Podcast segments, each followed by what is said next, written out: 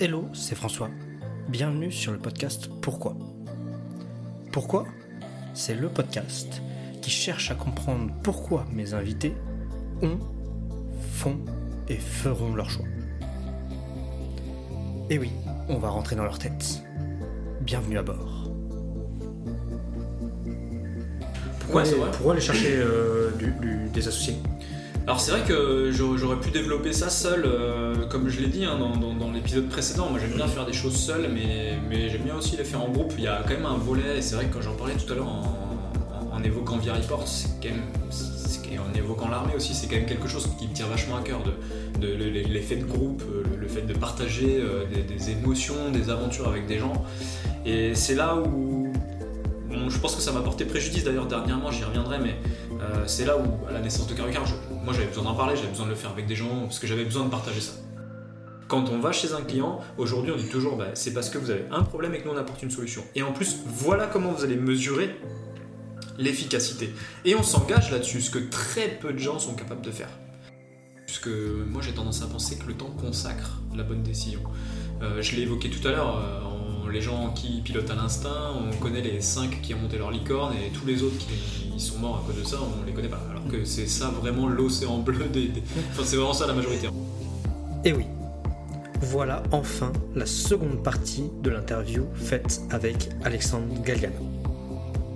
Je vous l'avais promis, elle arrive enfin. Presque un an après, nous avons enfin eu le temps de nous poser pour discuter de la suite de son aventure entrepreneuriale. Dans cet épisode, il va nous expliquer comment il est arrivé à monter plusieurs sociétés et surtout comment lui, il le voit et prend ses décisions. Alors, prêt à embarquer dans l'aventure? Et pour rappel, si vous n'avez pas écouté le premier épisode, je vous invite vraiment à le faire.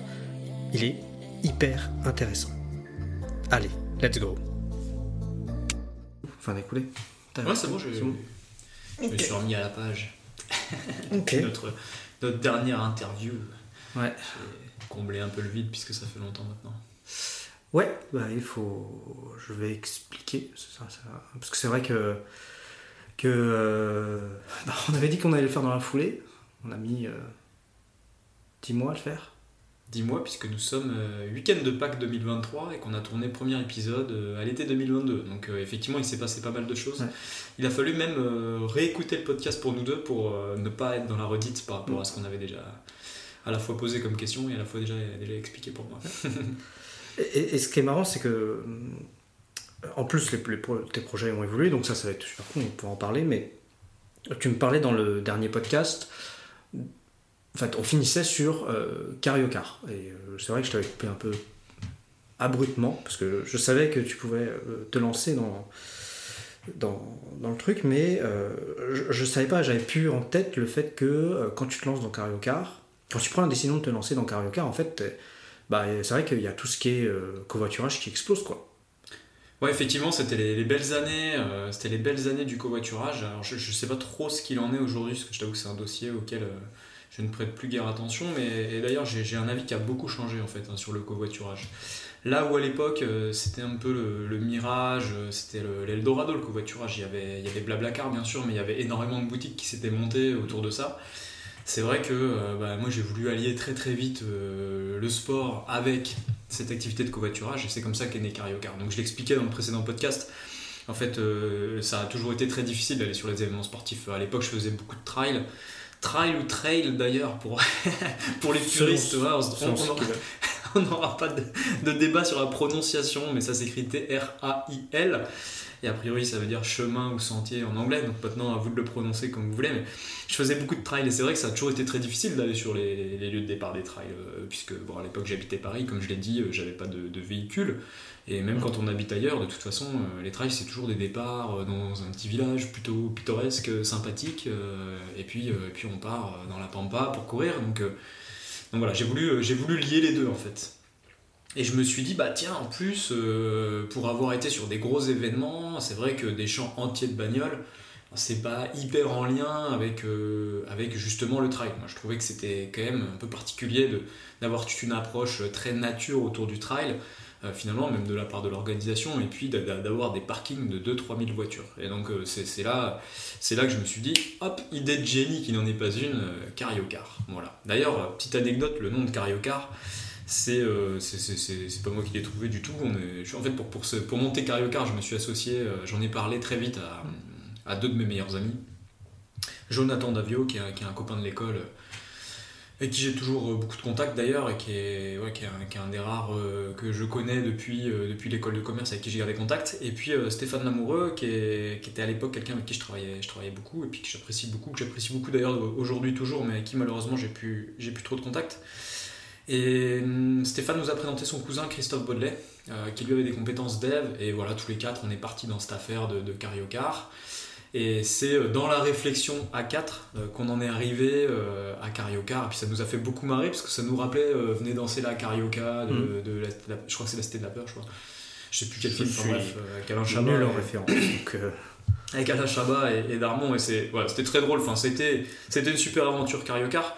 Et hum, là où ça aurait pu être un bid très rapide, en fait, Cariocar, très vite, on a pitché la solution et je me souviens sur une pause euh, chez Via Report, j'étais en bas, Cité Paradis, je prends mon téléphone et j'appelle un des plus gros organisateurs d'événements euh, de France. J'appelle les organisateurs de la Saint-Élion. Hmm. On est en 2015, je crois, je me souviens plus trop la date, hein, ça doit être 2015. 2015 euh, ou ouais, 2015. J'appelle ces gars-là et les mecs me disent Banco, nous ça nous intéresse, on a besoin de favoriser le covoiturage, on vous met en partenaire, venez sur le salon exposé, etc. etc. Et en fait, on se retrouve à la Saint-Élion avec euh, Christophe, Stéphane et Jonathan à se dire Ok, go, c'est bon, on a une offre de service à proposer à tous les organisateurs de trail. Et puis demain à tous les organisateurs d'événements sportifs. Voilà, c'est comme ça qu'est né Cariocar. Et, ça a été une super aventure. Il s'est passé plein de choses, euh, plein de choses très, très, très intéressantes. Et pourquoi, toi, euh, dans, ta, dans, ta, dans cette aventure, tu décides de t'associer en fait? Parce que le truc, tu aurais pu le développer seul en ayant recours à des prestataires, enfin des choses comme ça, mais pourquoi, aller, chercher euh, des associés?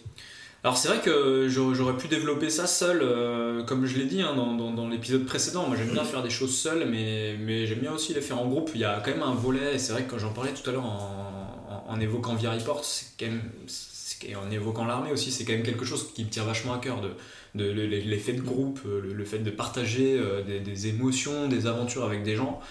Et c'est là où je pense que ça m'a porté préjudice d'ailleurs dernièrement, j'y reviendrai, mais euh, c'est là où à la naissance de Carucar, moi j'avais besoin d'en parler, j'avais besoin de le faire avec des gens parce que j'avais besoin de partager ça. Voilà.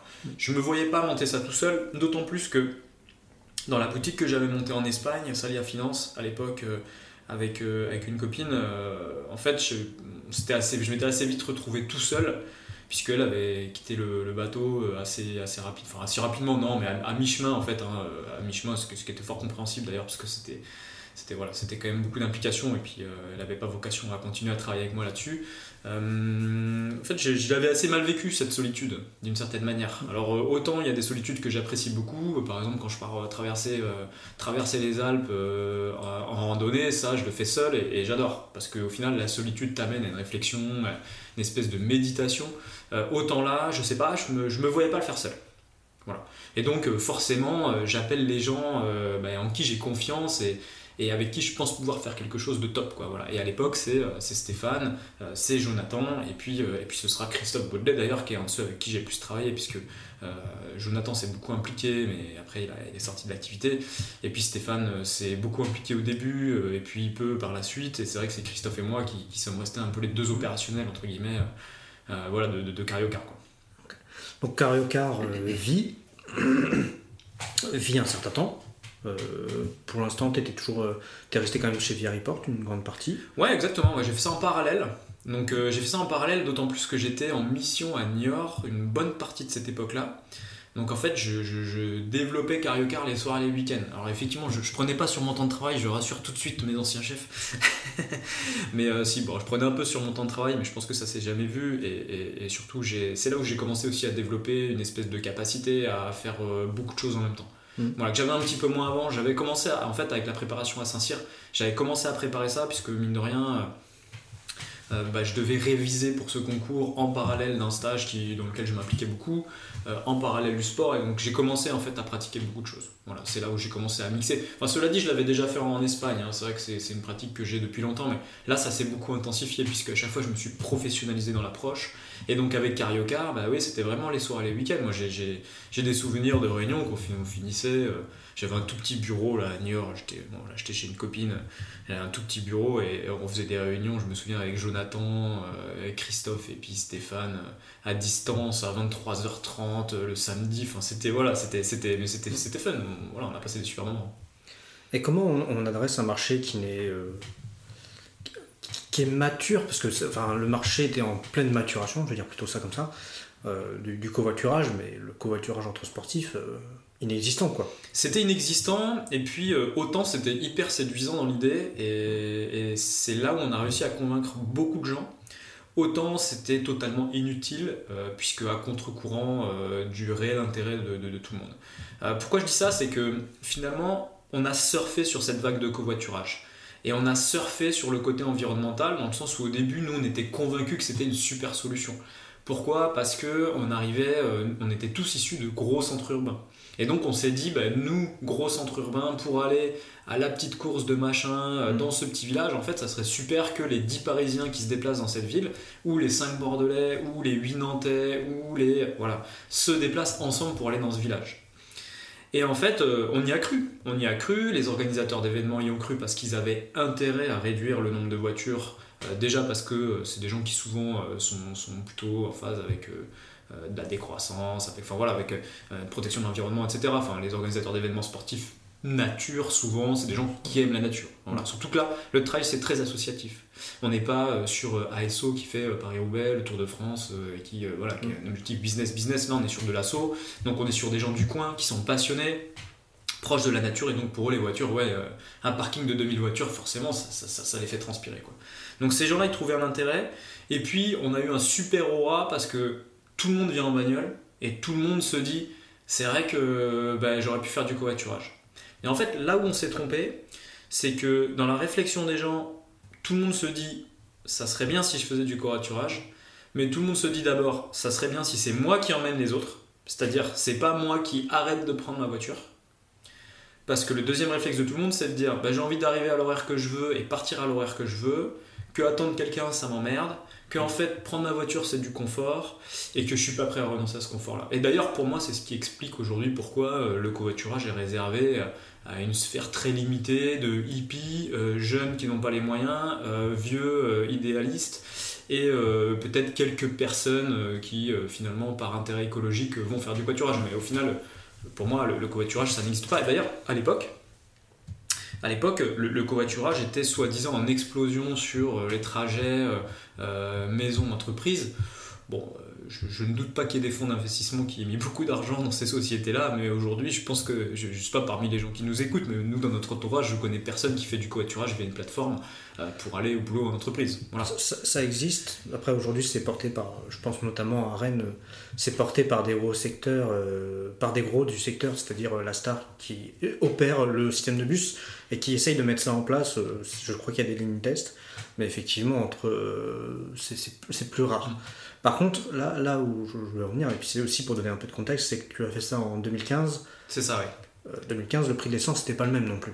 ouais, le prix de l'essence n'était pas le même. Et puis... Peut-être ça aurait un contexte aujourd'hui un peu différent où euh, bah, le prix a presque, je pense, à minima doublé. Donc ça sera peut-être aussi. Donc il y a aussi des, des, évolutions comme ça. Mais, mais c'est intéressant de, de, savoir aussi d'analyser parce que c'est souvent un, souci moi que je trouve et que j'ai euh, particulièrement en ce moment c'est d'analyser pourquoi une entreprise n'a pas marché et là toi tu, nous livres une réflexion alors qu'elle la tienne hein. peut-être c'est d'autres choses on n'en sait rien et c'est pas tellement le propos mais euh, tu nous donnes une analyse qui nous dit ok ça n'a pas marché parce que je pense ça ça ça. Alors ça c'est une vision que j'ai euh, a posteriori bien sûr. Alors tu vois il y a d'autres facteurs hein, qui, font que ça n'a pas fonctionné. Déjà premièrement euh, Jonathan s'est retiré assez rapidement. Enfin assez rapidement non mais Jonathan s'est retiré à mi-chemin du projet. Donc ça a compliqué un peu les rapports aussi entre nous humainement et puis avec les associés euh, Stéphane également a pris un petit peu de recul, donc c'est vrai que c'est Christophe, euh, Christophe et moi qui, sommes restés très opérationnels. En fait, je dis très opérationnel parce que euh, dans un business, et, c'est quelque chose qui m'arrive encore aujourd'hui, il y a, avoir des idées, contribuer dans la discussion, réfléchir ensemble, et puis il y a faire. Il y a un moment, nous, pour pouvoir décoller, euh, fallait appeler des organisateurs d'événements et leur dire les gars, on veut être partenaire, faut nous pousser, faut qu'il y ait des trajets, etc. Et ça, euh, c'est pas juste en faisant un meeting le samedi soir à 23h en disant bah oui, il faut le faire que ça se fait. Mm. Il y a un moment, il faut décrocher son téléphone et il faut appeler. À l'époque, il y avait, euh, je sais plus, 6500 courses nature en France. J'avais, j'avais un livre, il y avait toutes les adresses et tous les numéros de téléphone des organisateurs. Il faut les appeler, ces gens-là faut les appeler, faut leur proposer quelque chose, faut proposer des offres business qu'on avait développées avec, euh, pour les faire payer, etc. Et en fait, il faut faire. Voilà, il faut faire. Alors, il faut penser comment faire, et puis à un moment, il faut exécuter. Et donc, dans l'exécution, c'est vrai que c'est vrai que c'est plutôt Christophe et moi qui avons beaucoup, euh, beaucoup contribué. Et ça, ça n'a pas aidé en fait à ce que, à ce que Cariocar avance.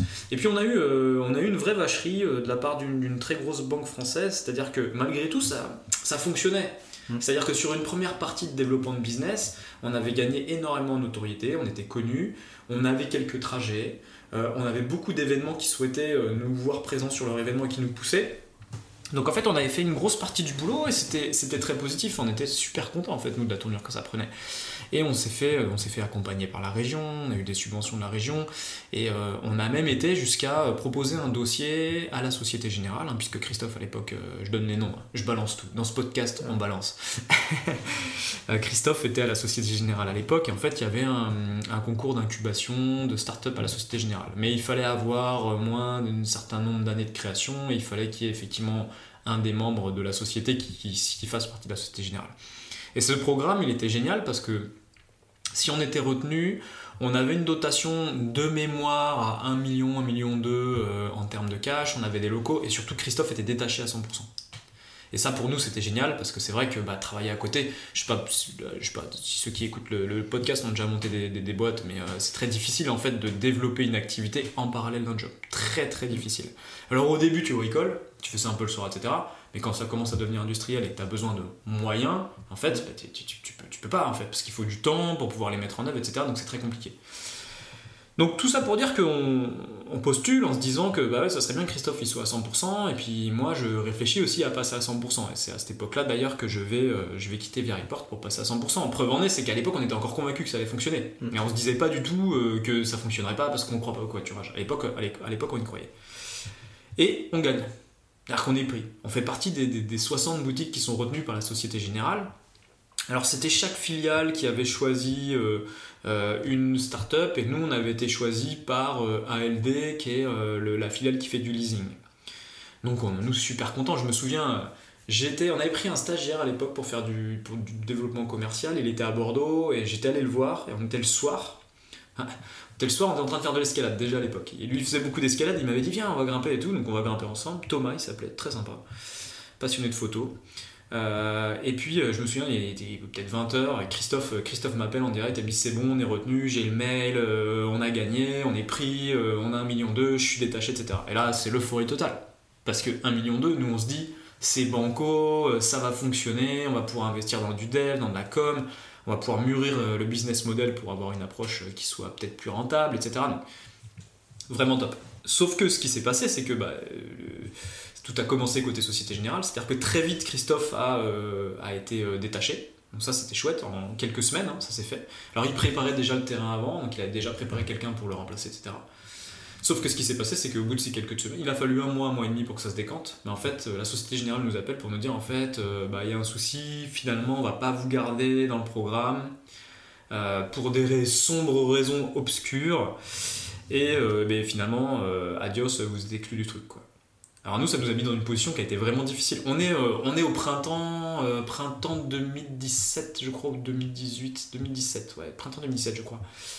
Et là, là, c'est un peu le drame pour nous tous, parce que déjà que Stéphane et Joe étaient un peu sortis, euh, Christophe, lui, avait commencé à passer full time là-dessus, il avait, il commençait à se faire remplacer sur son poste, et puis moi, j'avais quitté Viriport. Moi, j'avais déjà quitté Viriport, puisque j'ai quitté Viriport, euh, je crois, au 1er janvier 2017, de mémoire.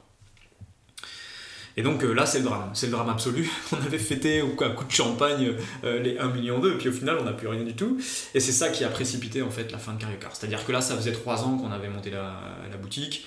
on avait mis beaucoup de temps et d'efforts. voilà, on se voyait pas repartir de zéro. Comme je l'expliquais, en plus le climat était un petit peu compliqué entre, entre nous quatre.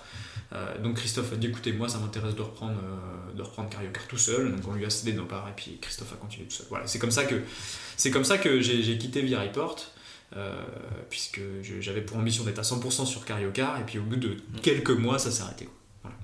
Et comment on rebondit d'un échec comme ça? Comment, comment tu te dis, ok, euh, euh, bah, c'est un échec, enfin c'est un échec ou pas, enfin du moins on arrête, parce que c'est pas tellement un échec, peut-être à, posteriori, mais comment tu, tu te dis, ok, je, je, rebondis, je repars sur autre chose, je retrouve un boulot, je relance un projet bah alors, il y a eu un concours de circonstances. là, pour le coup, c'est vraiment un concours de circonstances qui est, pas du tout de mon fait. Euh, déjà, quand je suis parti de chez Via Report, euh, Seb Romano, Sébastien Romano, euh, le bon samaritain, m'avait plus ou moins, j'exagère en le disant, mais il m'avait plus ou moins forcé la main en me disant Alex, tu pars pas sans un contrat de sous-traitance, je le négocie, je négocie pour toi auprès du patron, je veux que tu aies au moins 50 jours sur l'année, etc., etc. Je pense que ça l'intéressait parce que comme ça, je continue à travailler dans l'écosystème, ça permet de faire une transition douce, etc. Donc je, ne doute pas qu'il y ait voyé un intérêt, mais en tout cas, pour moi, ça a été salutaire. Ça a été salutaire parce qu'à partir du 1er janvier 2017, je me mets à travailler en, sous-traitant pour, pour Via Report, à hauteur de 50 jours. À un taux euh, tout à fait correct, très très honorable, enfin, c'était vraiment très intéressant, euh, qui n'était pas le taux du marché, ce qui permettait aussi à Via Report finalement de s'y retrouver sur des missions et de faire un bon markup, ce qui, ce qui, ce qui était de bonne guerre. Quoi. Et euh, quand on a eu la réponse de. Quand on a eu la réponse pour, pour Cariocar euh, au mois de, mois de mars, je crois que c'était au, mois, ouais, au mois de février, et qu'on a senti très vite que ça sentait. Euh, ah ouais, je l'ai pas précisé, mais en fait, là où la Société Générale a été vraiment nulle, c'est qu'au-delà du fait qu'ils n'ont pas respecté le programme, que Christophe a été poussé à partir suite à ça, c'est qu'en plus, il s'était rendu compte après nous avoir sélectionnés qu'ALD, il bossait déjà avec une autre boîte de covoiturage. Donc c'est pour ça qu'en fait ils nous ont virés. Hein. D'accord. Non mais c'est vraiment des crapules. Si vous, si vous m'entendez à la Société Générale, vous êtes des crapules. Ouais, je l'aurais dit. mais euh, c'est vraiment pas du tout correct, puis surtout vis-à-vis de Christophe qui lui s'est hyper exposé en interne et, euh, il a, je crois qu'il a, ça a été quand même assez mal vécu. Et donc ce concours de circonstances qui est fait que bah, moi je me suis retrouvé de facto avec des missions à côté. Donc je continuais à prester un petit peu, puis j'avais vocation à m'arrêter. Et en fait, en même temps qu'on a eu cette nouvelle de Cariocar, on est pris, puis on n'est plus pris, à ce moment-là, la vie fait que Alex Dio, client euh, historique chez CNP Assurance, décède. Voilà. Fait euh, tragique, euh, très attristé par cette nouvelle. Moi, c'était, j'ai parlé, comme les gens qui m'ont influencé dans ma vie professionnelle, j'en ai cité, j'en ai cité plusieurs. J'ai cité Antonio Crespi en Espagne, j'ai cité Sébastien Romano. Euh, voilà, Alex Dio, quand je suis sorti de l'armée, c'était, euh, c'était bah, ouais, j'ai développé une relation un peu particulière avec lui parce que c'était quelqu'un qui était très dur. Les gens avaient beaucoup de mal à travailler avec lui. Il était très brut de décoffrage, il, avait des sautes d'humeur. Enfin voilà, c'était un client très difficile sur la place. Il y a très peu de gens d'ailleurs. Bah, moi, c'est pour ça que j'ai été positionné chez CNP Assurance très vite. En fait, euh, quand je suis arrivé chez Garyport, c'est que, c'est que les, plus personne ne voulait y bosser pour être, très transparent, plus personne ne voulait mm. bosser là-bas. Il y avait que Seb Romano euh, qui essayait de trouver des mecs pour pouvoir aller bosser. en fait, moi, bah, je, voilà, j'ai développé une relation avec, avec Alex Dio, mine de rien, on a travaillé ensemble 3 ans. Enfin, j'ai travaillé pour lui 3 ans. je pense qu'il faut plutôt le dire comme ça. Un peu à la baguette, mais euh, je pense qu'il y a une certaine relation d'estime qui s'est créée. Et, euh, à peine, à peine l'avoir quitté au 31 décembre, en fait, voilà, Alex Dio décède. Euh, et, le client CNP Assurance, donc euh, Alex Dio avait une chef qui s'appelait Barbara de Boutin. Et, euh, et, on bossait avec KPMG à l'époque, beaucoup sur, sur, le projet chez CNP Assurance. Et en fait, suite au décès, en fait, ils m'ont appelé 2-3 semaines après pour me dire écoute, Alex, c'est toi le dernier à avoir travaillé avec Alex, Alex Dio. ça serait bien que tu nous dépannes quelques semaines afin de, de, faire la transition et qu'on puisse recruter quelqu'un. Et en fait, ça s'est tombé pile juste après en fait, la fin de Cariocar. Et c'est là où euh, je parlais tout à l'heure du fait de rebondir euh, euh, dans le premier podcast, tu sais, après, bah, après l'armée, comment on fait, projet long terme, projet court terme, c'est quelque chose que j'ai mentionné tout à l'heure. Mais en fait, là, ça a été exactement la même chose. C'est-à-dire que je me suis dit, bon, bah, déjà, premièrement, je vais aider Barbara et Karl de KPMG, parce que c'était des gens que j'estime. Je dois bien ça à Alex. Je me voyais pas laisser le truc comme ça tomber en plan. Et puis euh, là, bah, avec Cario Kart qui vient de se terminer, au final, euh, oui, j'ai le temps de le faire, quoi. Et puis finalement, ça, ça, me vient très très bien, finalement. Donc c'est vraiment un concours de circonstances. Et je me suis retrouvé là, et puis euh, on passait trois ans. on va, on va hum, avancer un peu plus rapidement, justement, sur ces trois ans, parce que tu as, été. Tu as travaillé chez CNP, en, gros. Tout à fait, ouais, en tant que prestataire. En tant que prestataire, donc pendant trois ans. je me rappelle avoir visité tes bureaux à la Tour Montparnasse, tout en haut, là. Une belle vue. Et puis, euh, tu, euh, tu décides à un moment, euh, alors je, passe quelques étapes, mais tu décides à un moment de te relancer dans une boîte. Tout à fait, parce que j'ai toujours ça un peu en moi. et puis je décèle, je décèle des opportunités. Alors j'ai eu plein d'idées pendant, pendant la, mission chez CNP, mais j'ai eu l'occasion de participer à des projets qui étaient assez intenses, qui étaient assez demandeurs en termes d'énergie et surtout en termes d'énergie humaine, entre guillemets, puisque j'étais sur un poste où en tant que prestataire, je devais représenter le client, qui était CNP Assurance, mais en tant que prestataire, donc j'étais représentant de CNP. Assurance, et, je devais piloter dans des projets euh, des équipes de deux cabinets différents, donc d'abord KPMG, puis euh, Via Report ensemble, et puis ensuite KPMG est sorti pour que ce soit Wavestone qui les prenne la place, et puis euh, Via Report s'est fait racheter entre temps, et donc c'est Sinvens qui a, pris, qui a pris la place. Mais c'est vrai que humainement, euh, ça a été assez costaud. À une époque, il y avait une vingtaine de personnes sur, euh, sur le mm. projet sur lequel euh, je, travaillais. Donc, ouais, ça a été très intense. Donc, je me suis un peu focalisé là-dessus. Ça m'a permis d'apprendre beaucoup. J'ai eu l'occasion de travailler avec Stéphane Lamoureux encore, avec Nicolas Uset, avec qui aujourd'hui je travaille beaucoup maintenant. Et puis avec plein d'autres, hein, de, chez KPMG et puis de, chez Wavestone. Et, et ça s'est super bien passé. Ils m'ont appris beaucoup de choses. Parce que moi, j'étais très jeune pour ce poste. Hein. J'étais mm. vraiment très, très, très jeune pour ce poste. Et, c'est là où euh, je me remets un peu dans la position du boulanger industriel euh, de l'époque euh, ou, bien de mon stage chez RCI Bank. Et en fait, j'ai dit oui à des trucs que, je ne savais pas faire. Hmm. Et puis j'ai travaillé. J'ai travaillé, j'ai travaillé, j'ai travaillé, j'ai travaillé. Et, puis j'ai appris à faire. Voilà. Ça, c'est un peu de, famille de dire oui à des choses qu'on ne sait pas faire. Ouais, mais c'est bien, ça permet de s'ouvrir à des choses. Donc, ça, c'est de la curiosité d'une certaine manière, et puis ça permet de se mettre dans des situations difficiles et puis d'essayer. Voilà, mm. on essaie des choses et puis euh, l'idée c'est de le faire bien, donc, euh, donc j'ai essayé de faire du mieux que je peux. Alors ça, a été compliqué sur plein d'aspects. Hein. Ça a été compliqué parce que la, la, position de prestataire chez CNP Assurance sur les projets euh, en tant que chef de projet ben, m'a valu quelques remarques parce que j'étais pas interne, donc potentiellement je pouvais me faire l'avocat des, des, prestataires de service et puis côté prestataire ils comprenaient pas que je le défende pas. Enfin bref, il y a des relations très compliquées et puis j'avais pas de lien hiérarchique avec les équipes donc il fallait s'imposer en tant que leader donc là, on revient aussi sur des notions euh, liées à l'armée, c'est-à-dire que euh, bah, c'est des gens qui étaient dans une autre boutique. Hmm. Euh, les gens de chez Sinven, c'est les gens de chez Wavestone, les gens de chez KPMG, les gens de chez Garyport, c'était pas des gens de mon équipe. Donc il fallait que je m'impose pour leur dire on va vers là et pas dans cette direction. Et donc là, tu peux pas le faire par la voie de la hiérarchie, c'est pas possible. Donc il faut le faire autrement. Il faut avoir des idées, il faut convaincre, il faut persuader. Et ça, c'était génial. Et moi, c'est quelque chose que j'ai beaucoup travaillé parce que c'était vraiment la partie la plus intéressante. Savoir que la norme IFRS 9, on va la faire avec le machin, utiliser des natures, des trucs, euh, ouais, c'était, cool ça. Mais pour moi, c'était pas ça le cœur du métier en fait. Mais a un moment où tu, tu passes, euh, et moi je l'ai constaté encore récemment, c'est qu'en fait tu passes d'opérationnel, alors moi ce que j'appelle opérationnel, donc ça veut dire tu mets en application ta norme et tu fais tout pour la respecter, à la direction d'équipe. C'est ça où tu dois motiver assez les gens pour aller dans la direction que tu souhaites. Alors, moi j'ai toujours fait dans une cadre d'une entreprise, donc c'est facile parce que. Enfin, facile. Pas forcément plus facile, mais j'ai toujours le cadre à un moment hiérarchique. Donc, à un moment, je peux dire, bon, bah écoute, c'est comme ça, ou j'ai le grand patron qui m'appuie, le patron a dit ça, on fait comme ça. Là, toi, tu n'avais pas cet exemple-là, mais ça, souvent, ça ne suffit pas, ce, cette, cette, hiérarchie. Ou alors, euh, ça, ça marche euh, sur une fois, mais au bout de. Euh, un mois, deux mois, trois mois, si, enfin, sur une certaine période, le, salarié derrière fait Mais écoute, t'es bien gentil, mais moi ça me plaît pas et je me casse. Quoi. Surtout en ce moment, alors, dans le contexte économique du podcast, euh, on tourne aujourd'hui où c'est facile de changer de boulot sur certains boulots, facile de changer de mm. boulot, tu peux te trouver facilement du boulot à droite à gauche.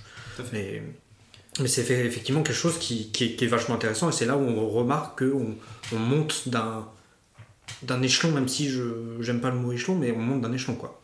Tout à fait, et là tu vois, je, fais le lien avec ta question. Donc, euh, au bout de quelques années, donc on arrive en 2018, euh, j'avais fait un, je dirais pas que j'avais fait un peu le tour de ça, mais je pense que j'avais développé des bonnes compétences sur la partie euh, leadership pour emmener des équipes. Et ça avait été très très riche ces projets. Hein. Vraiment, c'est vraiment une période. moi, je remercie aussi CNP dans un sens de m'avoir donné la possibilité de faire ça, de la même manière que je remercie Seb Romano de m'avoir donné la possibilité d'assumer des responsabilités très vite chez Veriport ça m'a vraiment, euh, vraiment permis de grandir. et d'arriver au stade où je commence à avoir une vision du marché, des équipes, des compétences, qui me fait dire que dans la collab aujourd'hui avec certaines ESN, il y a des besoins de ressources et bah, finalement des ressources, de par ma position, j'en ai côtoyé beaucoup parce qu'il y a des cabinets que j'ai rencontrés, etc. Et puis je, commence à avoir un réseau, hein. j'ai un peu vieilli en 2018 par rapport à mon début de carrière chez Report et du coup je commence à avoir un petit réseau. Et finalement, euh, je côtoyais euh, chez CN Assurance quelqu'un qui s'appelle Jérôme Adam, qui est toujours là-bas d'ailleurs, il me semble, à cette époque. Avec Jérôme, on discute un peu, puis on voit que euh, KPMG a besoin de ressources de temps en temps, que d'autres boîtes ont besoin de ressources, etc. Puis on se dit, bah tiens, pourquoi nous, on montrait pas une boîte, on ferait un peu du recrutement pour eux, on pourrait leur, leur, leur, leur positionner des supplétifs de temps en temps, ou des indeps, etc. Bref, une idée un peu, un peu fumeuse, quoi. un peu fumeuse, comme toutes celles que j'ai souvent, et puis il faut en discuter après pour que ça se précise un peu. Mais on se dit, bah go, on le fait. Et c'est là où euh, je me relance dans un projet d'entreprise finalement. Et, Jérôme me fait rencontrer euh, Pierre De Wolf, qui est, mon associé actuel. Euh, Pierre De Wolf, qui est quelqu'un que, qui Jérôme avait travaillé à l'époque. Et Jérôme me dit Ouais, Pierre est bien, etc. Puis il a un bon réseau, ça serait intéressant que tu le rencontres. Donc on se rencontre. Et c'est là où euh, ben, on va monter Bosco Technologies. Hmm. Voilà. Et, l'objet euh, était tout simple. Alors Jérôme est sorti du projet euh, très vite parce que lui nous a dit très vite en fait j'ai trop de trucs, j'arriverai pas à faire les deux. Ce qui était une vraie décision. Hein. Enfin être capable de dire je réfléchis six mois à un truc et puis au final le jour J je suis pas sûr de pouvoir m'engager et je vais pas le faire.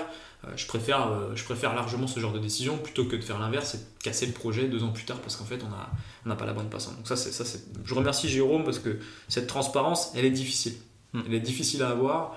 Et puis ce choix, il est difficile. Hein. Euh, ton podcast, il s'appelle Pourquoi? Être capable de se poser ce genre de questions et de renoncer, euh, finalement, euh, je trouve que c'est assez courageux de sa part. C'est marrant parce que j'ai eu dans ma première boîte, enfin dans ma seule boîte, parce que j'en ai monté qu'une, dans ma, dans ma seule boîte, j'ai eu le même cas où on était parti à 3 je pense que tu te rappelles avec Manuel Chaplet. Ouais, Manu. Et euh, ouais, Manu et, euh, et mon, mon, ancien associé Diego, on bossait à trois et quand on a dit vas-y on crée la boîte, lui s'est dit non moi alors qu'il avait réfléchi, on avait réfléchi ensemble de ça, on avait réparti les rôles et tout parce que lui était déjà dans, dans les RP et aujourd'hui il est toujours dans les RP. Et, et euh, il avait aussi pris cette décision de dire euh, écoutez, moi les gars, euh, moi ça me convient pas. puis il avait besoin de stabilité personnelle, mais justement, il avait pris cette décision de lui poursuivre plutôt dans sa voie. Et ce qui l'a amené sur des belles positions, d'après ce que j'ai un peu suivi sur LinkedIn. Donc, ce qui est cool. Et c'est vrai que c'est admirable aussi. Alors, moi, j'ai pas eu ce problème avec, un associé. On a quand même duré 5 ans, presque, presque 5 ans. Et après, on s'est séparés de, de, de d'un commun accord ouais d'un commun accord parce qu'on on se rencontrait on se rencontre on se rendait compte que notre notre volonté n'était plus la même en fait hmm. bah, c'est souvent le cas hein. enfin dans les boîtes euh, c'est rare d'être aligné euh, à 100% sur, sur toute la vie de la société surtout que autant dans un ménage, euh, on peut avoir une ligne de vie qui est un peu toujours la même, euh, autant dans un business, en fait, en fonction des, types d'activités, on peut se retrouver à avoir des, variations d'activités, etc., qui peuvent être très très fortes, et donc potentiellement des ambitions qui changent, des valeurs qui changent, des principes qui changent pour reboucler avec le podcast d'avant. Et donc ça, c'est vraiment difficile d'être associé avec des gens sur, sur du très long terme. Mais, mm. mais effectivement, donc on se retrouve finalement avec Pierre, euh, à monter cette boutique tous les deux. Alors moi je connaissais pas Pierre, hein, j'avais rencontré juste plusieurs fois. Bon, ça me paraissait être quelqu'un d'assez stable, qui il vantait beaucoup son réseau, il vantait beaucoup son expérience, etc. Et puis moi je faisais un espèce de complexe en fait à l'époque, c'est-à-dire que hum, moi j'avais pas forcément euh, euh, la capacité à parler de mon réseau de cette manière-là. J'étais quand même beaucoup plus jeune. et j'avais tout juste 30 ans et ouais effectivement je me, je me voyais pas je me voyais pas être un porteur comme il comme lui pouvait l'être en fait en termes de, business, en termes de, relations, etc. Voilà. Euh, l'histoire a montré que c'était total, c'est totalement l'inverse qui s'est passé, mais euh, voilà. À cette époque-là, je, ne me voyais pas le faire, et puis avec de par ce complexe, en fait, je me voyais même pas remonter quelque chose tout seul. D'autant plus que l'idée, je l'avais eu avec Jérôme à l'époque de monter une boutique où on allait faire de euh, pousser des profils. On est même allé jusqu'à faire du recrutement en fait. Hein. C'était aussi notre ambition, c'était de pouvoir recruter, potentiellement former des profils et puis après les positionner. C'était aussi ça qu'on voulait faire. Donc on, on s'est lancé là-dedans en 2018. Voilà, donc euh, rebelote projet entrepreneurial euh, mm. en parallèle de la mission que je faisais chez CNP pour le coup euh, à quasiment plein temps, parce que j'étais à 4 jours, je crois, par semaine. Et, et, on, va parler encore quelques minutes de, bah, Bosco, et puis je, vais partir sur plutôt la mode de prise de décision, mais Mais aujourd'hui, qu'est-ce que c'est Bosco euh, Parce qu'aujourd'hui, le projet, je me rappelle, moi, au début, a quand même un peu évolué. Tout à fait, on fait plus du tout la même chose. On fait plus du tout même la même chose. Et, aujourd'hui, en l'état actuel, qu'est-ce que c'est en fait? Alors, en l'état actuel, c'est toujours une société qui a trois piliers, c'est-à-dire euh, premièrement faire du conseil euh, sur euh, des systèmes d'information financiers, donc ça c'est un pilier hein, qui nous met en concurrence directe avec tout notre écosystème d'ailleurs, mais on garde quand même cet objectif-là, enfin ce pilier-là. on a toujours un pilier qui est la, hum, on va dire la le management de l'expertise au sens, euh, au sens large. C'est une terminologie qu'on a mixée nous-mêmes, hein, management expertise, on s'est dit on va mettre les deux en même temps. Tout ça pour dire qu'on travaille sur la connaissance. Voilà. Mmh. On travaille sur la connaissance et puis on est sur de l'édition de solutions également, puisqu'on fait euh, du logiciel. Euh, on est nous-mêmes créateurs d'un système d'information, enfin d'un logiciel, d'une plateforme qui s'appelle Tell Genius et qui met à disposition, qui rend accessible les systèmes d'information. Voilà, donc Bosco Technologies aujourd'hui, c'est tout ça. Euh, maintenant, on a décidé de se focaliser sur une seule activité à court terme qui est euh, la plateforme Tell Genius, qui est le, projet sur lequel je travaille le plus, et, dont l'objectif est bien de rendre accessibles les systèmes d'information de manière très simple, avec de la vidéo de moins de 5 minutes, et c'est fait pour répondre aux questions des utilisateurs de systèmes d'information, mm. quelles que soient leurs questions, hein, que tu sois sur des problèmes, sur bah tiens, qu'est-ce que ça fait si je clique là, je sais plus comment on fait ça, j'ai un bug, comment je le résous, voilà. On résout, on résout tous les problèmes, on répond à toutes les questions et donc on est un vrai, une vraie solution de support. Voilà.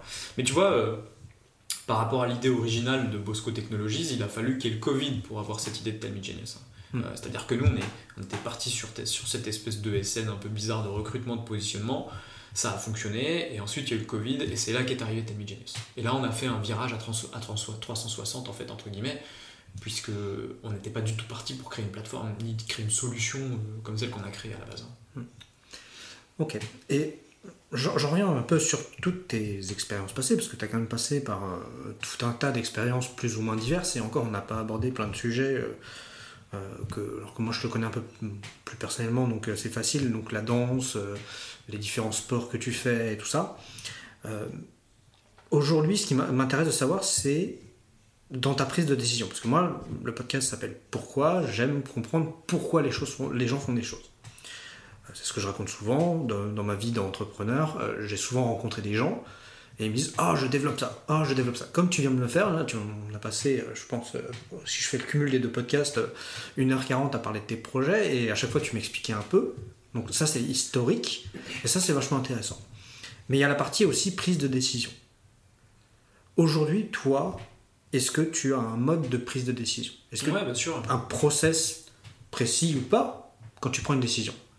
Alors, j'ai, disons que j'ai plusieurs process de prise de décision et en plus qui sont pas forcément linéaires dans le temps. Je pense que mon mode de prise de décision il a vachement évolué en fait depuis, bah, depuis le début de ma carrière euh, professionnelle entre guillemets qui mm. démarre euh, chez RCI Bank. Enfin, j'avais travaillé un petit peu avant, mais euh, on va dire que c'est là que ça commence vraiment. je pense que je passe petit à petit avec le temps, si je prends un peu de recul, je passe d'un mode de prise de décision qui est très émotionnel à un mode de prise de décision qui est de plus en plus, euh, on va dire, pragmatique. Voilà. Est-ce que c'est une bonne chose? Je ne sais pas. Néanmoins, ça me permet, moi, dans un premier temps, déjà, d'essayer d'être moins euh, dans l'émotion à chaque fois qu'il y a des choix. Euh, pourquoi je dis ça? Parce que je me suis rendu compte que euh, bah, la passion, c'est de l'envie, de l'excitation, tu vois, de la précipitation parfois, c'est un investissement à 100%, et ce sont aussi beaucoup d'attentes. Et ça, ça c'est un vrai problème que j'ai, et d'ailleurs dans la prise de décision, ça m'influence beaucoup, c'est que quels que soient les gens, qu'ils soient proches ou qu'ils ne soient pas proches, quand euh, je travaille avec eux, quand je m'engage avec eux, j'ai des attentes qui sont très très très élevées. Et ça a toujours été mon problème, ce qui fait que je suis toujours déçu. Je suis quasiment toujours déçu euh, finalement de, des collaborations que je peux avoir avec, euh, avec les gens, que ce soit d'un point de vue professionnel ou voire même d'un point de vue parfois personnel. Et donc j'essaie de sortir de mon mode de prise de décision, de cette approche très émotion, qui est de dire putain mais ouais ça c'est génial, ah ouais ça m'excite, j'ai envie d'y aller, c'est la passion qui s'exprime, boum, on y va, à me dire ok, attends, déjà, euh, dans quel contexte, pourquoi, quels moyens il faut, est-ce que tu as la capacité à faire, est-ce que j'ai de la bande passante, euh, qu'est-ce que ça va me demander comme effort? Et j'essaie de poser un petit peu plus les choses. Voilà, ce que je faisais moi. Donc ça c'est une grande tendance, si tu veux, dans mon mode de prise de décision. Après, dans les, dans le, dans, si on veut rentrer un petit peu plus euh, dans la prise de décision, euh, maintenant pratico-pratique au quotidien, parce qu'il y a différents types de décisions. Tu as des décisions stratégiques, tu as des décisions opérationnelles, tu as des décisions de, tout type. Euh, on va dire que pour les décisions, voilà, ce que j'appelle stratégiques ou de, de, avec des impacts à très long terme, j'essaie de sortir de l'émotion. Puis ça c'est mon mode de décision classique. Hein. Je suis beaucoup dans la pulsion, je suis beaucoup dans, je le sens, on y va quoi. dans l'envie en fait, mmh. tout simplement quand j'ai envie, j'y vais. Et comme je m'investis beaucoup, je fais en sorte que euh, ça fonctionne. Mais ça fonctionne pas toujours. Et donc pour essayer de faire en sorte que ça fonctionne un peu plus toujours que, euh, que maintenant, euh, je rajoute du pragmatique petit à petit en prenant du recul. Donc pour revenir, pour synthétiser hein, pour ta question, je pense qu'un soupçon d'émotion renforcé par de la prise de recul sur un moyen de décision, je pense que c'est vraiment le, En tout cas aujourd'hui j'en suis là et je trouve que c'est assez équilibré et ça, ça me sert pas mal. Maintenant, il y a d'autres décisions à prendre dans le quotidien, dans l'opérationnel, euh, d'autres manières de faire des choix euh, qui sont, à mon sens, un peu différents. Et j'aime bien avoir une approche là pour le coup qui est hyper pragmatique. Je te donne un exemple. Euh, dans, Bosco Technologies, sur le développement de Tell Genius, je travaille avec Sophie Charlot qui, nous accompagne sur le projet depuis le début et qui fait un travail extraordinaire. Et tu vois, avec Sophie, euh, on a souvent des choix à faire euh, très opérationnels, du genre euh, est-ce qu'il faut acheter un CRM, est-ce qu'on pourrait prendre telle solution pour produire de la vidéo, etc. etc. Et là, j'essaie de mettre en place une doctrine, mais c'est bien parce qu'en fait, j'étais confronté à, la manière dont faisait Sophie, mmh. et c'est ça qui a fait que je me suis dit ok, il faut structurer un peu l'approche sur la prise de décision. Ce que font la plupart des gens, c'est qu'ils réfléchissent deux secondes et puis après ils décident. Ou alors ils réfléchissent pas, ou ils décident pas, ou alors ils décident tout court. Ils décident pas tout court, ils choisissent pas en fait. Euh, ce qui est d'ailleurs euh, malheureusement ce que, ce, que, font beaucoup trop de gens, c'est-à-dire ils ne savent pas euh, faire des choix, ils ne savent pas décider. Et puis quand ils le font, souvent c'est sans forcément réflexion. Là, à chaque fois, je demande à Sophie à ce qui est pour, pour, sortir de l'aspect émotionnel, parce qu'on n'est pas dans l'émotion hein, quand il faut acheter une solution, on n'a pas envie d'être dans ouais, ça serait trop bien de l'avoir, parce que c'est fun d'avoir un CRM. C'est ok, comment on travaille aujourd'hui? Quels sont les problèmes qu'on a aujourd'hui? Dans la solution qu'on pourrait acheter, quelles sont les solutions aux problèmes qu'on a aujourd'hui, combien ça nous fait gagner de temps, versus combien ça coûte, et quel est le délai de change qu'on aurait pour passer à cette nouvelle solution. Résultat des courses, on n'est jamais passé sur un CRM. Voilà. Alors ça fera peut-être pas plaisir aux vendeurs de CRM, mais jusqu'à présent, on n'a jamais trouvé une solution CRM qui nous fait gagner du temps. De la même manière que pour le sous-titrage du contenu vidéo qu'on fait, on n'a jamais pris un logiciel qui fait des sous-titres automatiques. Parce qu'on a fait des calculs. Alors ça, paraissait très fun, tu vois. Je prends un exemple, c'est un exemple opérationnel. Mais voilà comment on a décidé. Tout le monde nous dit Ah, les sous-titres, vous les faites à la main, mais pourquoi vous les automatisez pas? Ça marche trop bien avec YouTube, etc. Tout le monde nous dit ça. Donc nous, si on était victime de notre entourage, on dirait bah faisons ce que tout le monde nous dit, il doit avoir raison. Il n'y a pas un client, un partenaire, euh, un contributeur de notre écosystème qui nous a pas dit ça. Sauf que là, ce qu'on s'est dit avec Sophie, on s'est dit bah non, stop, on va calculer parce que peut-être que les gens se trompent. Et donc on a fait des statistiques, alors on a plus de 600 vidéos sur la plateforme, donc autant dire qu'on a un petit peu d'expérience en doublage, en sous-titrage. Pardon. Et donc ce qu'on a fait, c'est qu'on a fait des statistiques. On a dit ok, sous-titrer, ça nous prend autant. Voilà l'effort qu'il faut faire, voilà le temps que ça prend. Acheter un logiciel, voilà les étapes qu'il y a pour faire du sous-titrage automatique. Et en fait, à la fin, on avait euh, quasiment la même chose. Et donc on s'est dit, ben, pourquoi changer pour avoir quasiment la même chose? Parce que euh, en termes de temps passé, quasiment la même chose, mais par contre le logiciel, il faut l'acheter en plus. Puis c'est des licences, puis on est deux, puis demain on est trois, puis quatre, puis tout ça, ça se paye. Voilà. Tout ça pour avoir un niveau de qualité en plus qui était probablement pas forcément meilleur que celui qu'on était capable de faire, puisque on est quand même sur. Nous, on fait des, vidéos sur des technologies euh, un peu complexes, et donc euh, c'est un vocabulaire particulier. Euh, voilà, tout ça, il faut l'expliquer. C'est pas YouTube qui va nous faire une traduction spontanée et magnifique. D'ailleurs, pour ceux qui regardent les vidéos YouTube, la traduction est généralement assez nulle. moi, je comprends même pas aujourd'hui qu'on tolère ça. Enfin, ça fait 80% de boulot à peu près correct, mais le reste, c'est pas terrible, quoi. Surtout sur des, sur des vocabulaires un peu techniques. Voilà. Et donc c'est comme ça qu'on prend des décisions. Et c'est comme ça qu'on ne se trompe pas, malgré euh, un entourage qui peut être euh, hyper favorable à quelque chose. Et des exemples comme ça, j'en ai des centaines sur des décisions opérationnelles. J'en ai vraiment des centaines. Et comment tu as construit ce système qui est, moi je trouve très intéressant. Hein. Alors je suis pas toujours d'accord avec tout ce, que, ce que tu dis, mais c'est sur le sous-titrage un, peu beaucoup parce que j'ai moi-même fait l'expérience du sous-titrage et, je, de toute façon les, professionnels aujourd'hui n'utilisent pas d'IA. Moi je connais, je connais des professionnels du sous-titrage et qui, euh, qui font tout la main en fait. Hein. Ils font tout la main. C'est plus simple. Et en fait, la, seule partie d'automatisation qu'ils le font, c'est euh, la partie où ils ont écrit à la main, puis ils le mettent sur le, truc avec un fichier SRT, enfin bref, en ayant mis les timecodes en préalable, et encore après, ils repassent dessus parce qu'il est recalé. Euh, et, et, là où ils sont moins chers que. Enfin, ils ont un coût moins cher par rapport à ce que bah, nous, euh, chez Insanium, on pourrait faire, c'est qu'en en fait, ils sont tellement spécialisés qu'ils savent faire, ça, faire les manips deux fois plus vite que nous, et que nous, on n'est pas spécialisés, qu'on ne fait pas les, les, trucs plus, plus rapidement. Donc c'est juste une question de spécialisation et de vitesse d'exécution. Euh, mais comment, comment toi, aujourd'hui, tu en es arrivé à, à, ce mode de décision qui est vachement intéressant parce que, et, je l'ai vu et je, le fais, hein, moi je suis plutôt de, de l'autre côté, où on se dit, ok, qu'est-ce qu'on pourrait faire pour améliorer Comment on calcule Moi, j'ai jamais calculé un temps de passage, puis un temps de choses comme ça.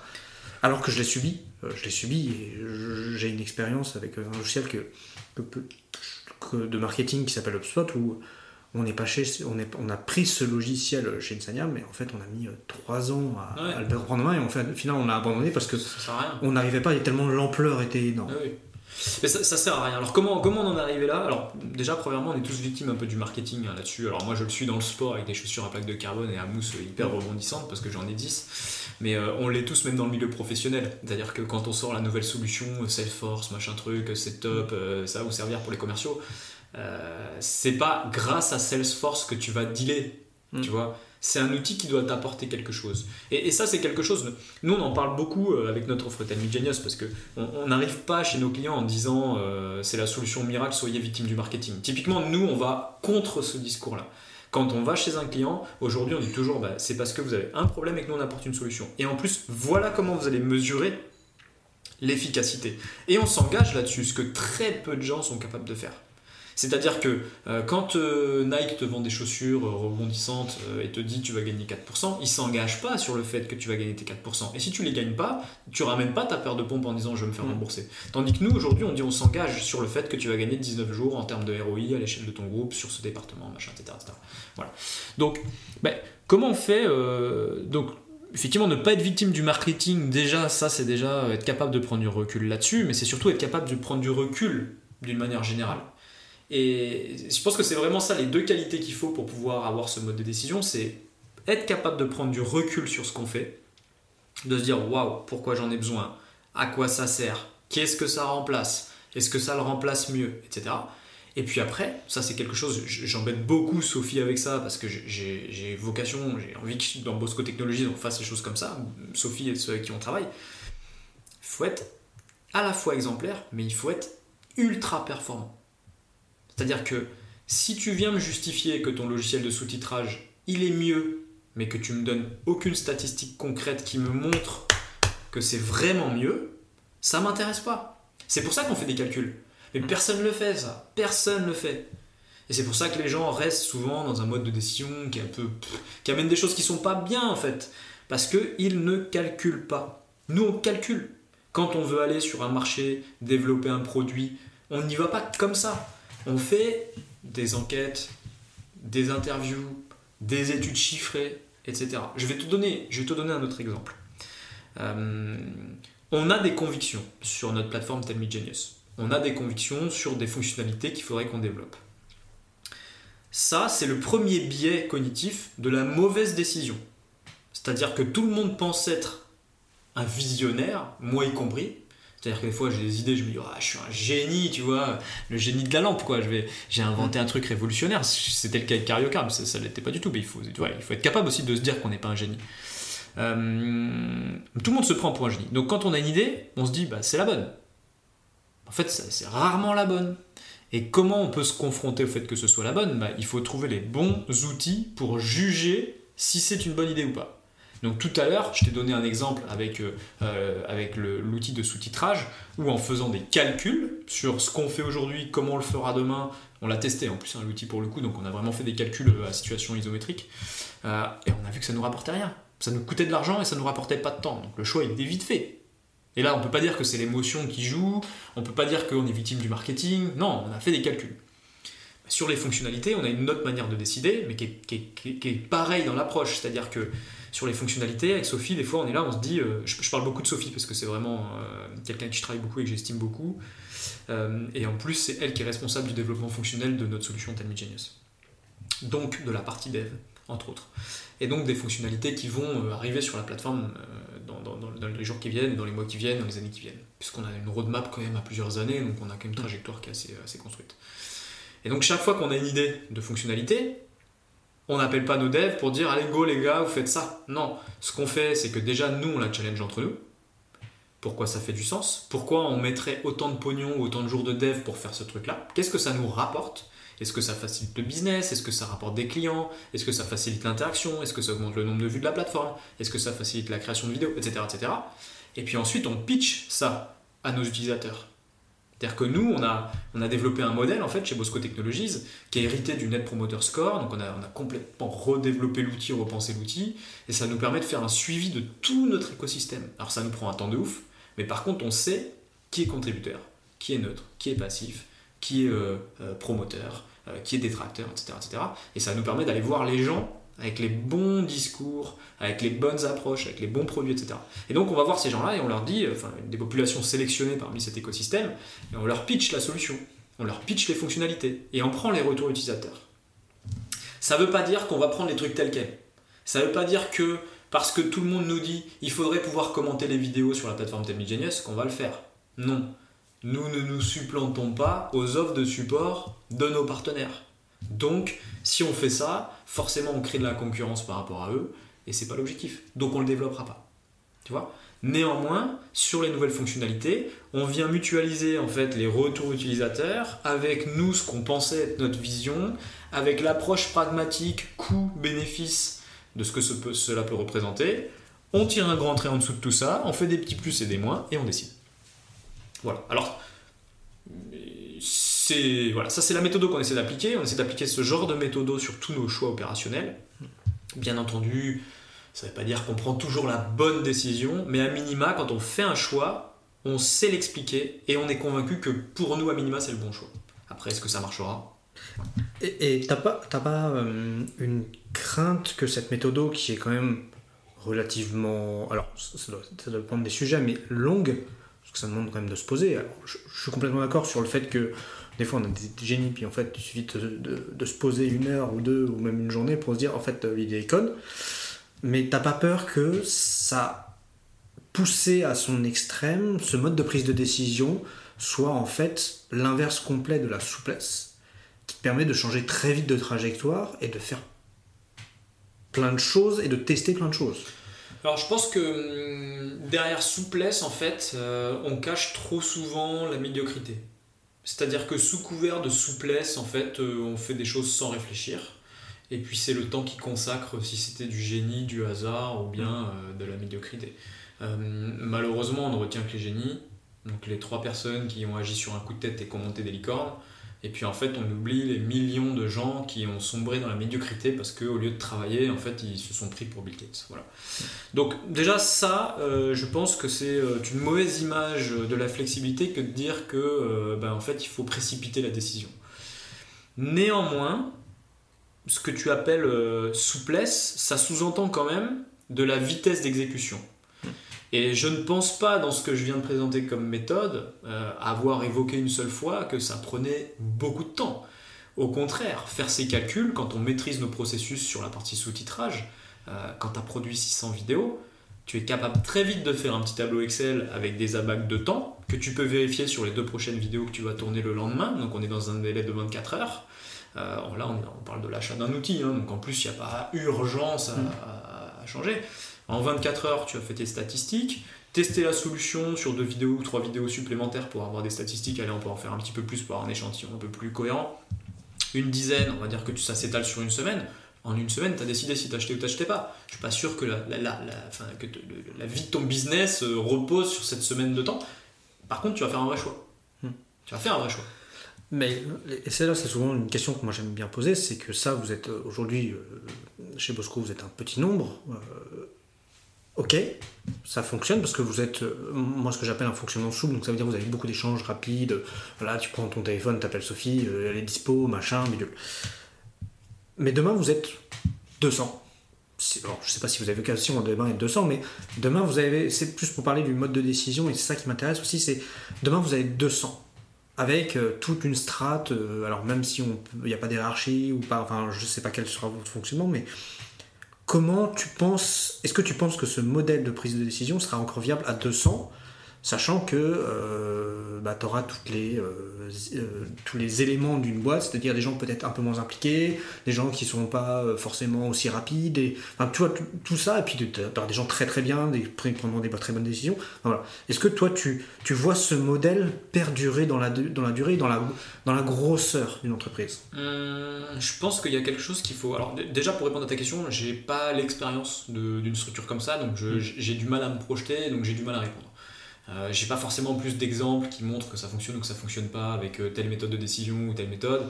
Je pense que c'est très lié à plein de facteurs externes que sont euh, le contexte, la nature du business, euh, la qualité des équipes, la nature des équipes, l'organisation hiérarchique, etc. Bon, donc du coup, c'est c'est quand même assez difficile de se positionner. C'est vrai qu'aujourd'hui on est une petite structure. Là on va être, euh, on va être 6, on devrait être 6, ouais c'est ça, à la fin du, à la fin du mois d'avril. Euh, donc euh, on n'est pas une grosse structure et effectivement on arrive à être flexible malgré une approche très pratique et très réfléchie. Maintenant je suis d'accord avec toi, demain sur des décisions un peu plus structurantes où il faut réagir plus vite, peut-être qu'on sera obligé d'adapter un petit peu notre euh, mode de décision. Néanmoins, je pense que le temps nous appartient. C'est-à-dire que c'est à nous aussi de créer notre échelle de temps. Et même si là je parle sans expérience, je, pense que quand j'aurai, euh, si un jour on arrive à être 200, euh, ce sera peut-être jamais le cas d'ailleurs, c'est pas forcément un objectif pour nous. euh, si un jour on est 200, je pense que ce sera important qu'on crée notre propre échelle de temps. Quelles sont les décisions qui vont nous obliger à engager 200 personnes à la minute? Enfin, moi j'en vois pas. Même les décisions stratégiques, elles sont réfléchies. Euh, là, moi, j'ai un, ensemble d'associés euh, euh, qui me demandent de produire un business plan de manière annuelle. Euh, c'est des décisions qui sont très stratégiques. Je ne le construis pas en 3 secondes. Ça me prend 6 mois, 3 mois de le faire. Ça me prend pas une semaine, ça c'est sûr. Ça me prend pas une semaine. Et donc, tu vois, je pense qu'il y a aussi une espèce de peut-être de d'absence de maîtrise finalement euh, de, de, de- ce caractère-là, si tu veux, en termes d'immédiateté, où beaucoup de gens pensent que parce que l'organisation va être plus grande, en fait, le fait de penser les choses, ça va créer de la perte de temps, enfin ça va faire perdre du temps. Là où aujourd'hui, sans avoir l'expérience, mais je le redis, hein, j'ai pas l'expérience, je pense qu'au contraire, ça peut en apporter. Ça peut sécuriser. Ça peut sécuriser les gens dans leurs décisions. Je pense qu'on a d'autant plus besoin d'être sécurisé quand on a 150 personnes qui bossent pour toi dans ton service que quand tu es tout seul. Donc j'irais même dans le sens inverse de ce que tu peux évoquer. Je dirais, je pense que si jamais on devait être 200 demain, je renforcerais cette approche-là pour vraiment éviter la contrainte émotionnelle et le biais émotionnel dans la prise de décision.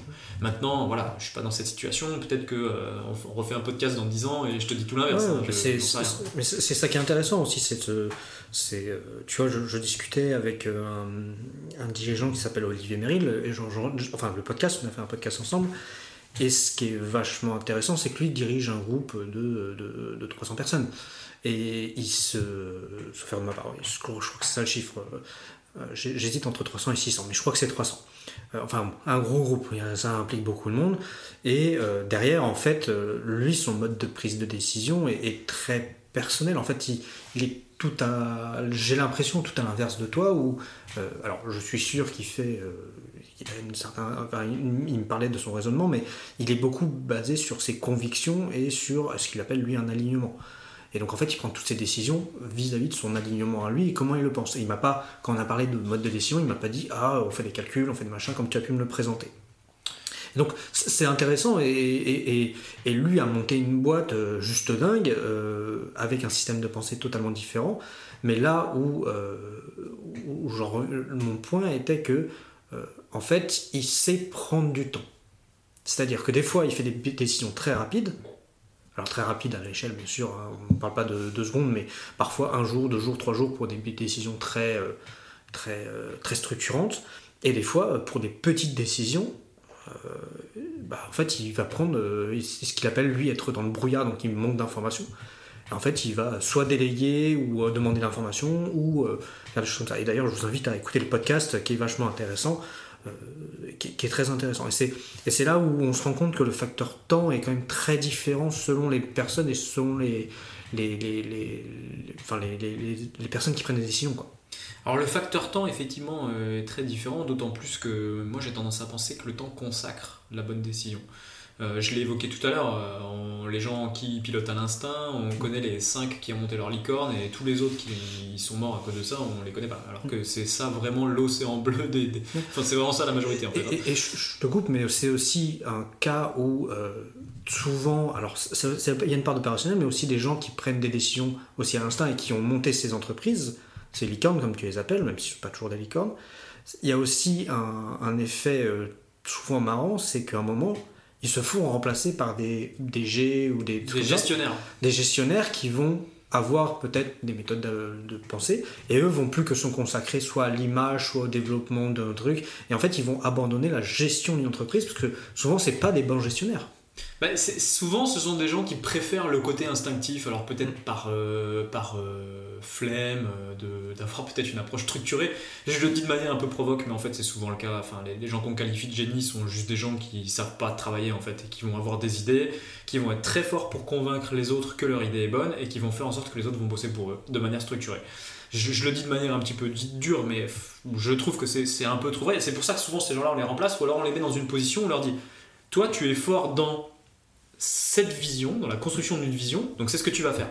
Mais t'arrêtes tout le reste, parce que tout le reste tu le fais assez mal. Et en fait, une fois que tu as, montré le chemin aux gens et où est-ce qu'on voulait aller, ce qui était peut-être finalement le, seul rôle qu'on attendait de toi, laisse les autres faire. Hmm. Laisse les autres mettre en œuvre. Et la mise en œuvre, les autres savent la faire, ce que tu ne savais peut-être pas bien faire. Voilà. C'est souvent le cas, de, effectivement, tu as raison, de gens qui ont des idées.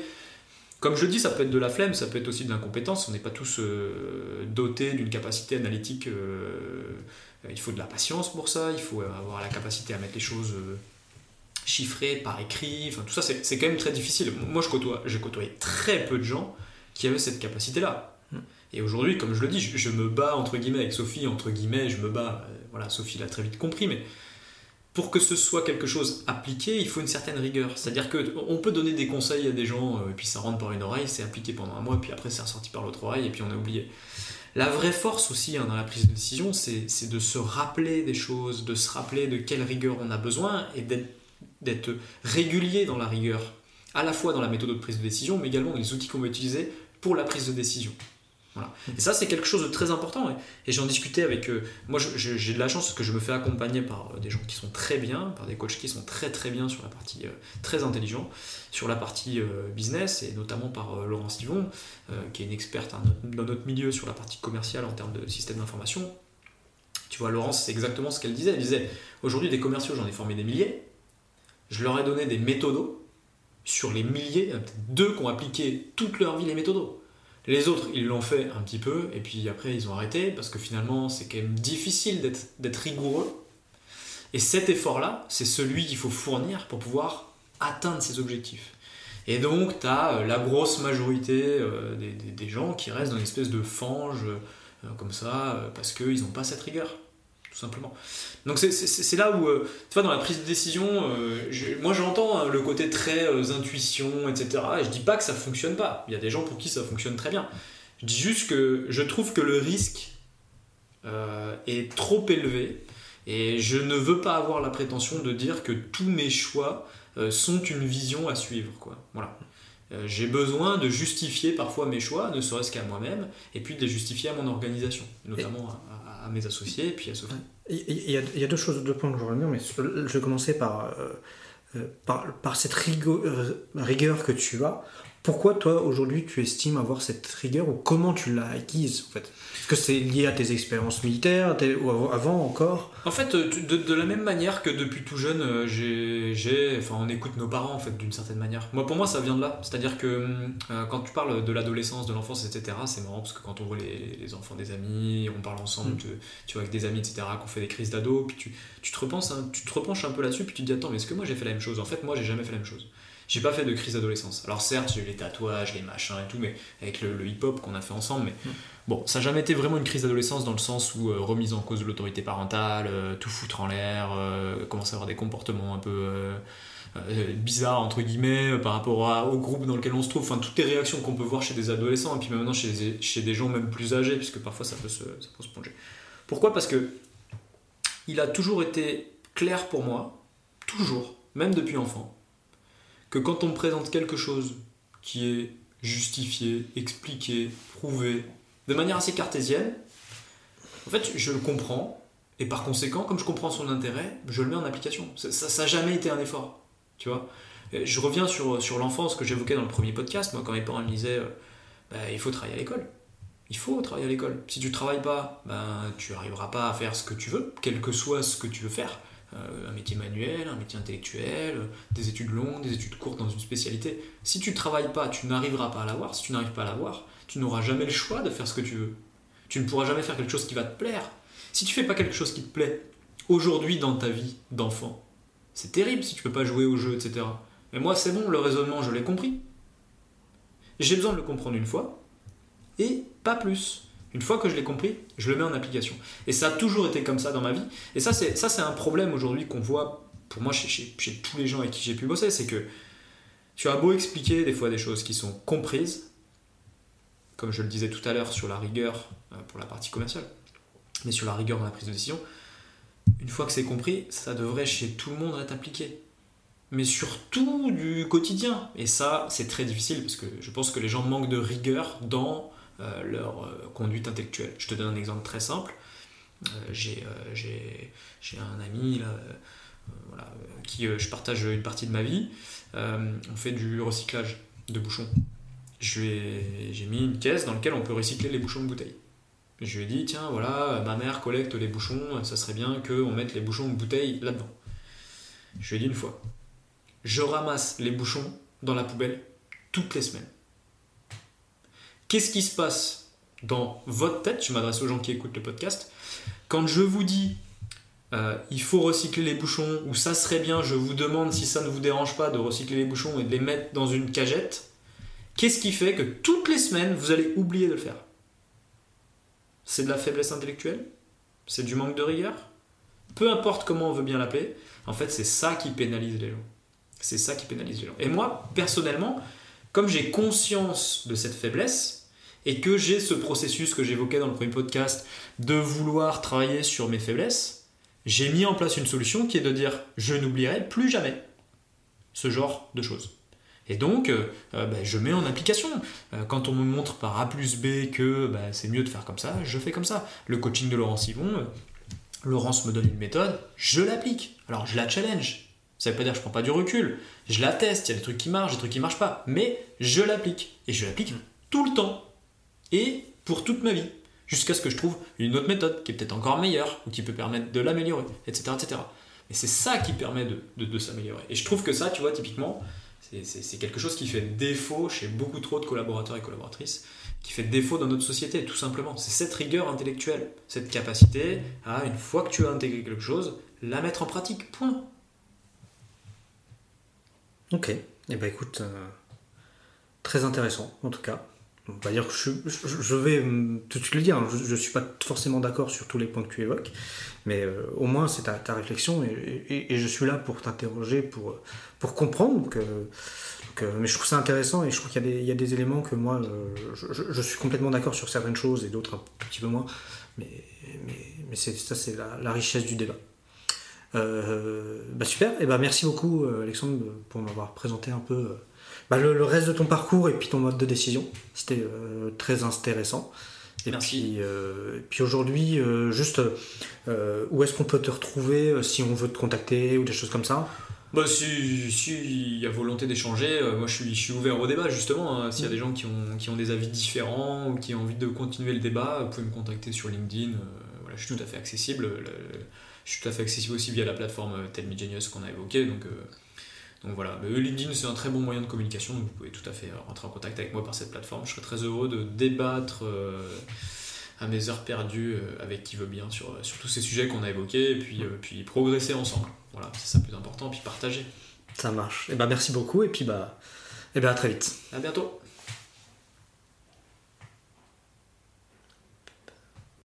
Voilà, c'est fini. J'espère que ce podcast vous a plu. Moi, j'ai J'espère qu'il vous aura permis de comprendre un peu comment mon invité réfléchit, comment il aborde les situations. Si vous avez aimé ce podcast, je vous invite à vous abonner, à liker et à surtout, surtout, le partager si vous pouvez. Merci beaucoup et à dans deux semaines.